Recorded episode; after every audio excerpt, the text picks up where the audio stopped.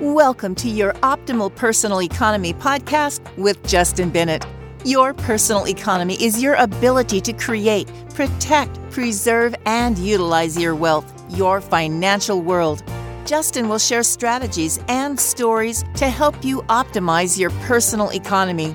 Now, on to the show with Justin Bennett and co-host Matt Halloran. Hello and welcome to another Optimal Personal Economy podcast with Justin Bennett.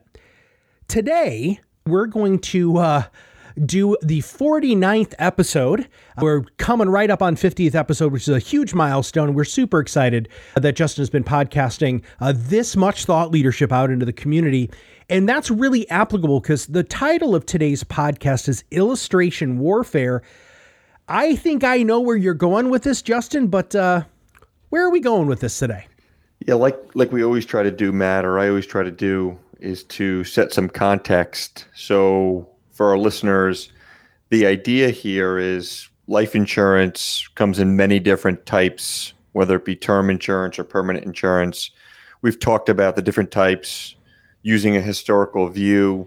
But I think today, Matt, what we want to do, what I'd like to do, is just for a moment, take term insurance and put it on the shelf, and let's kind of focus more on the permanent insurance side.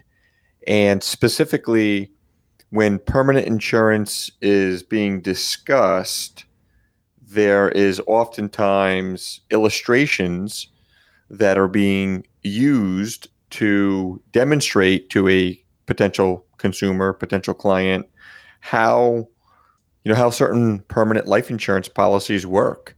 And because those illustrations consist of a series of numbers, which are a mere projection of numbers in many cases, what happens is there becomes this, what you mentioned, this illustration warfare that's happening in the marketplace. And I think our listeners need to understand more about what that is.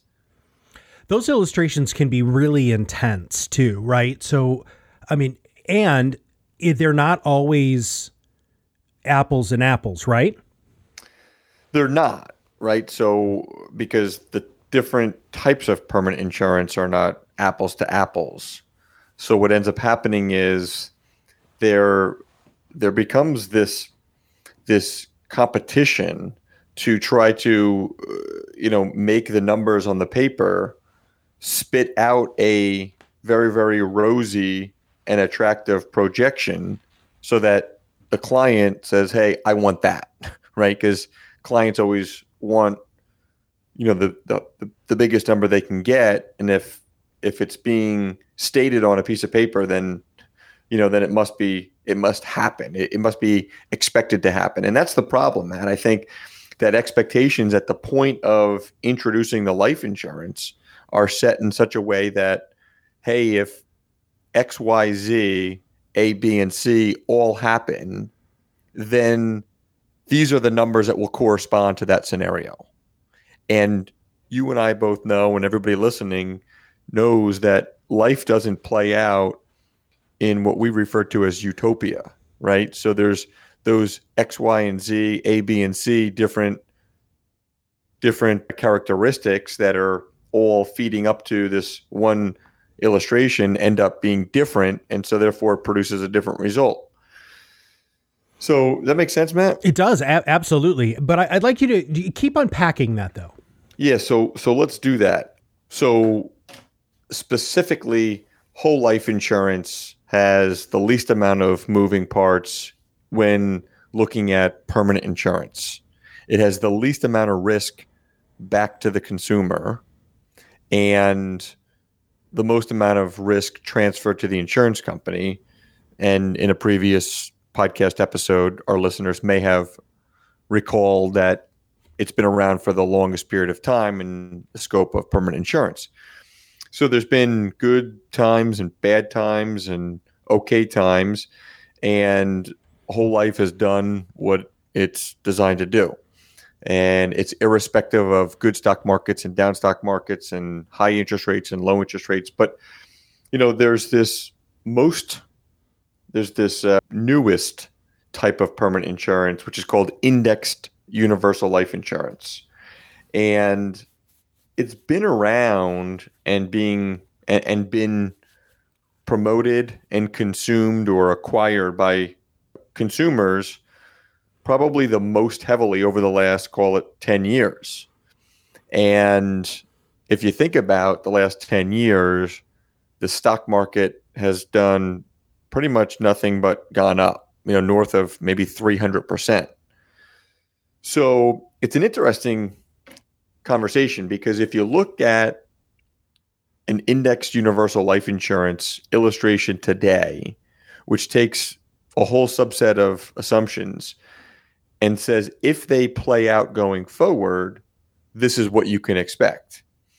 And what's happening or what has happened as we speak today, April 12th, 2019, is that because the stock market has rallied so incredibly well over the last 10 years, when these index universal life insurance policies have been heavily promoted and purchased in the marketplace, the illustrations have actually played out fairly in line with what was expected.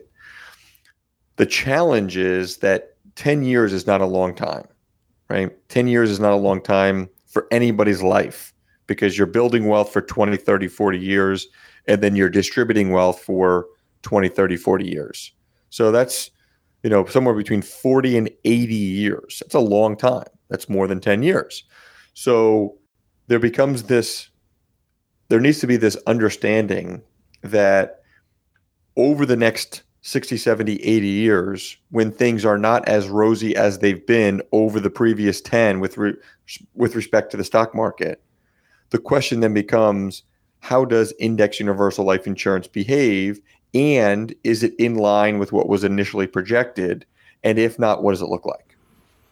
You just really opened a big can of worms there. So how do you figure that out? And how do you even broach this conversation with somebody like you? Well, obviously, the consumer is not expected to understand this because this is highly technical. Right. Totally. Absolutely. Right. So I think you have to align yourself with a professional that is demonstrating and speaking to and understanding what we're talking about here, Matt. So there are a handful of insurance companies that, believe it or not, engineer and manufacture this type of index universal life insurance, and furthermore, allow for illustrations to be designed in such a way that will project out, an illustrated future income stream from the life insurance policy if all these certain things play out. And we have the ability to use factual information when talking to clients and show them that, with a click of a button in the software program for that insurance company that engineers and manufactures that index universal life insurance policy, the income, the illustrated income, could increase per year by like $4,000 or $5,000. And then we actually have the ability to show that, that pattern can continue. So in other words, there could be another, call it 6 or 7 clicks on the software that would then immediately project an illustrated income to be as high as $141,000 versus the initial $45,000 a year illustrated income. So to me, that's a big spread that if a client is saying, hey, I want to put money into this index universal life insurance because I want to create this future stream of income, and we're going to start with a baseline of $45,000 of projected annual income, but with 6, 7, or 8 clicks on our software, we can get that same illustration to project that the illustrated income is going to be $141,000. That's a lot of what ifs. It's a huge difference. So clearly this is information that cannot be vetted by Googling index universal life insurance or Googling life insurance or putting some word in that search bar and getting 52 million hits in 0.55 seconds. But this requires, education. This requires experience. This requires an understanding of what is, not coming at a planning conversation with respect to life insurance with a preconceived bias or with an opinion, but rather let's just peel back the onion. Let's look at what is, let's allow the client to make the most informed decision around what they want to do with their life insurance and what role they want that to play in their planning so that the least amount of unintended consequences surface as they move through time over the next 60, 70, 80 years. I'm just processing all of that right now. I mean, you really, how do you start this conversation? Do you mind if we kind of go there? Because there are a number of different life insurance products. How do you uncover if this is, like, what sort of questions should our audience ask themselves to begin this conversation with you? I mean, do you want people to come in and say, you know, hey, there's this thing, it's an IUL, you know, I heard you talking about it on the podcast. Am I good for this? How do you do that analysis, Justin, to see which sort of plan you're going to create for somebody? So, Matt, I think what we must state on the record is that we're not going to vomit our bias on the client. All right. Okay? That's fair. So we want to make them, we want to help them make the most informed decision. And so the way that we do that is we simply start to ask questions. For example, you know, Joe and Sue, how long would you like life insurance to be in place? Would you like it to be in place when you pass away, or would you not like it to be in place when you pass away? So really simple, basic questions. And then based on their responses, do they want to assume risk, interest rate risk, stock market risk, cost of insurance risk, participation risk, capitalization ratio risk? Do they want to have all these inherent risks on their balance sheet, or do they not? Do they want to transfer them to a third party manager of risk who can and has for many, many hundreds of years, in some cases, demonstrated that they can manage risk pretty proficiently? So it just becomes a conversation that through a handful of questions that we can present, it helps the client determine what it is that they want. But it's you know, it's a different approach than saying, hey, Matt, you got to do this, mm-hmm. right? Which I think most people in the financial services profession, you know, come at it from that standpoint. It's like, hey, you got to do this, you got to do this, you got to do this. Where, you know, it's like, if I'm the client, I'm like, I don't have to do anything. Yeah, right. Which is true, right? The client doesn't have to do anything. So it's like, let's empower the client to make the decision that they want so that as life unfolds, and the work that we do together allows them to realize results that are fairly consistent with expectations. It builds trust, it builds credibility, it builds the relationship.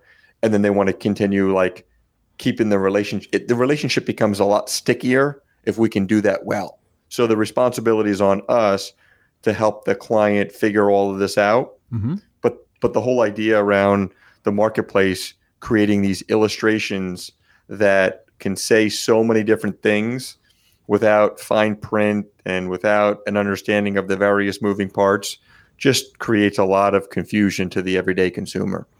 Awesome. Well, do you want to end with that today? Because that was a pretty good wrap up. Yeah, this stuff gets to be pretty heavy, and I don't want to you know, have people falling off and listening to a little bit. So I think we got to keep consistent with our soundbite, you know, lengths sure. here. And we should probably wrap up here if that's okay. That's fantastic. Justin, thank you very, very much for talking about illustration warfare. And if you want to have a conversation instead of have somebody sell you something that you really might not need, then you should probably go ahead and schedule the time to sit down and talk to Bennett Financial Group. So Justin, thank you for your thought leadership today. Thanks, Matt. If you have not subscribed to the podcast, click that subscribe now button below. That way, every time Justin comes out with a new podcast, it'll show up directly on your listening device. So for everybody at Bennett Financial Group, this is Matt Halloran, and we'll see you on the other side of the mic very soon. Justin Bennett is a registered representative of Park Avenues Securities, LLC, or PAS. OSJ 1150 Raritan Road, Suite 201, Cranford, New Jersey, 07016. Phone number 908-709-0020.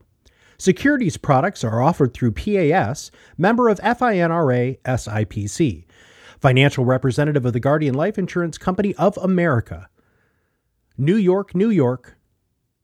PAS is an indirect, wholly owned subsidiary of Guardian. Bennett Financial Group, LLC is not an affiliate or a subsidiary of PAS or Guardian.